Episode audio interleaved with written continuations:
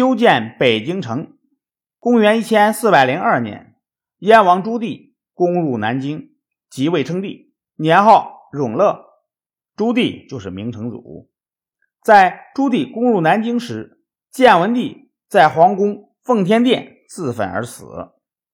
明成祖继位后，重建了被烧毁的奉天殿，并住在里面。没过多久，明成祖就觉得很不自在。父亲朱元璋和侄子朱允文的鬼魂，以及众多被他杀死的建文帝的大臣的冤魂，似乎一直萦绕在大殿里，让明成祖寝食难安，经常做噩梦。他觉得夺了侄子的皇位，又逼死了侄子，死后没脸去见葬在南京明孝陵的父亲。忽然，明成祖想起朱元璋晚年就有迁都北平的意思，所以开始考虑迁都，想离开这个鬼地方。明成祖长期生活在北平，对那里感情很深，他把北平视为龙兴之地。另外，迁都北平还有抵御北元的考虑。当年，徐达、常遇春率领明军北伐，元顺帝带着太子。妃子逃到蒙古草原，仍以元为国号，史称北元。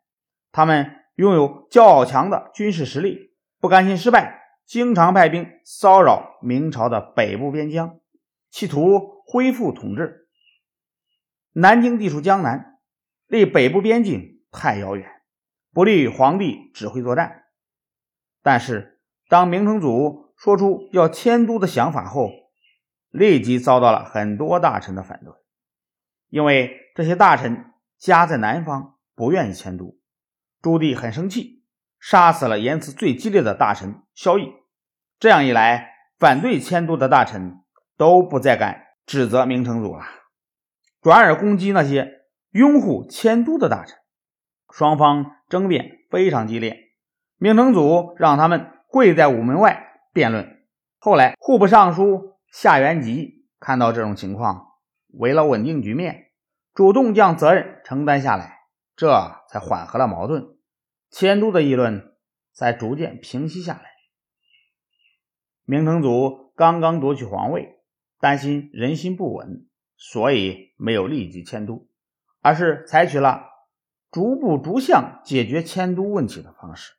他深知迁都是件关乎。国家兴亡的大事必须审慎行事，于是他开始分阶段、有步骤的进行。首先，提高北京的地位。永乐元年，礼部尚书李志刚建议将北平升为陪都，明成祖非常高兴，将北平改成北京，称行宫所在，这就是北京名称的来源。同时，将北平府。改成顺天府，在北京设置了都督府、北京刑部、北京国子监等机构。其次，提高北京的经济地位。北京虽然地理位置重要，而且曾是元朝的大都，但北方的经济却远不及江南。因此，明成祖下令在北京附近进行大规模的移民屯田，五年之内。减免税赋，很多士兵退伍后被安排到北京周围的乡村种田。靖难之役后，全国出现了大量无家可归的难民。他下令把这些难民组织起来，到北京周围去种田。他甚至下令释放囚徒，安置在北京周边地区去种田。他还实行了一些优惠政策，比如向这些移民。免费提供耕牛、农具和种子等，同时他又把大批工匠迁到北京，也给这些工匠以更多的优惠政策，比如免税、免粮、赈济优厚等，并将江南的富户迁到北京，这就使北京形成了繁荣的工商业。为了解决北京的粮食问题。明成祖下令疏通运河，将江南的粮食运往北京。经过多年的苦心经营，北京逐渐发达繁荣起来，初步具备了大都市的规模，可以和南京相媲美了，以至于当时的人们都说，天下万物虽然不产于北京，但都聚集在北京。永乐十五年，明成祖派大臣宋礼到四川、湖广、江西、浙江、山西等地采购木材石料。次年，征调二十三万工匠、一百万民工和大量士兵，开始大规模营建北京城。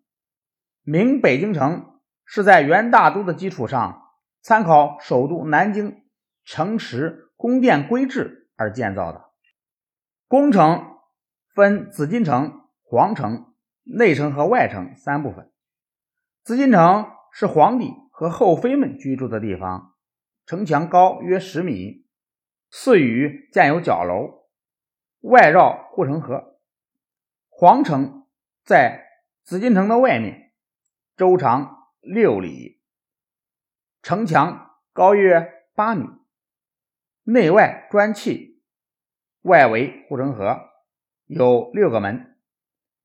内城在皇城的外面，周长四十五里。城墙高约十二米，有九个城门。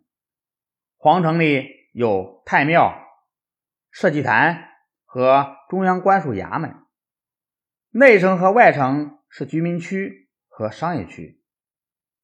北京城周长四十五里，中轴线南起永定门，往北经过正午门、紫禁城、景山、钟楼、鼓楼，全长。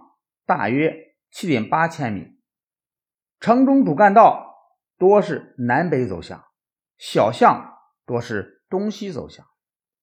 永乐十八年，北京城建设工程完工。